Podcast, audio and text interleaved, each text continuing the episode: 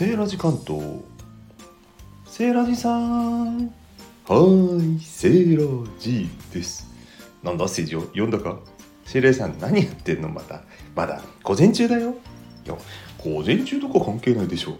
人間にはね欲ってものがあってね。三大欲求知ってます？その一つがねあれですよ。あれ。あれよ。あっちじゃないのよ。あれよ。セーラジさん何？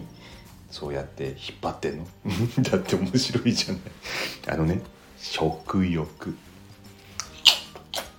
うーん美味しい。サクサク。そしてねちょっとね一口入れた瞬間ね味濃いかなって思うんですよ。でもこれがやばいの。大脳に直結系。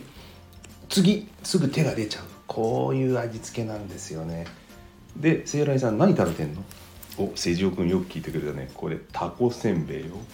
これはお土産用なんで江ノ島タコせんべいっていう商品名で袋に入ってるんですけどね。もう一個食べていい？うん。いい音でしょ？調味料の味はもちろんするんですがこのサクサク感とタコがちょっと入ってる感。現地に行くとあのタコをそのままねぐちゅっと潰して焼いてその焼きたてを食べられるそんなお土産屋さんもね、えーあるんですけども、まあ、現地に行って、えー散策しながら食べられない方向けのお土産としてねこういうのあるんですよ。皆さんの地域にもありませんか？こういうブチュッと潰してエビとかもありますよね。タコせんべいね。日本全国あちこち探せばあると思うんですけどもおすすめのタコせんべいなんかありましたら是非教えてください。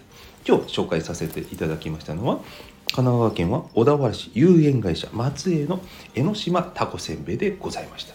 ではまた良いタコせんべい日和を。バイバイ。